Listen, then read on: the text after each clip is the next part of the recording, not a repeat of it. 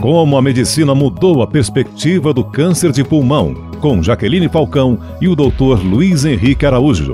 Apoio Angen, líder mundial em biotecnologia para a saúde. Doutor, nós sabemos que a medicina personalizada já é realidade, principalmente alguns tipos de tumores, como o câncer de mama, onde é possível já identificar o tipo de tumor para escolher o melhor tratamento. Isso já é feito também para câncer de pulmão? Sim, Jaqueline. É, na verdade, eu diria que o câncer de pulmão está mais avançado, inclusive, do que o câncer de mama.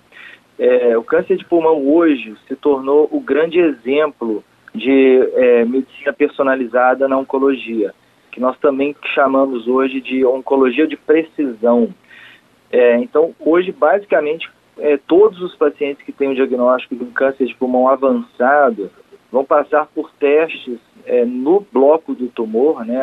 O tumor é, é, é, é retestado depois do diagnóstico de câncer de pulmão, é, a fim de procurar alterações moleculares que vão ajudar o oncologista a escolher o melhor tratamento para esses pacientes.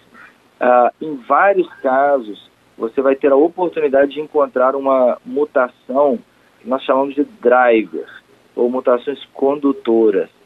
É, essas mutações determinam uma terapia alvo direcionada e, com frequência, esses tratamentos são inclusive de comprimidos.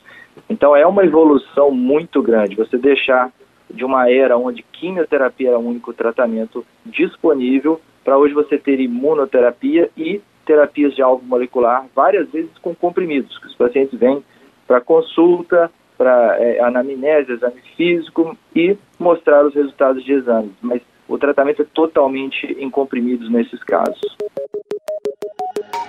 Acompanhe os nossos boletins no Spotify, Deezer e demais plataformas de áudio parcerias da PAN. Para ouvir pela Alexa, fale Boletim Saúde Jovem Pan.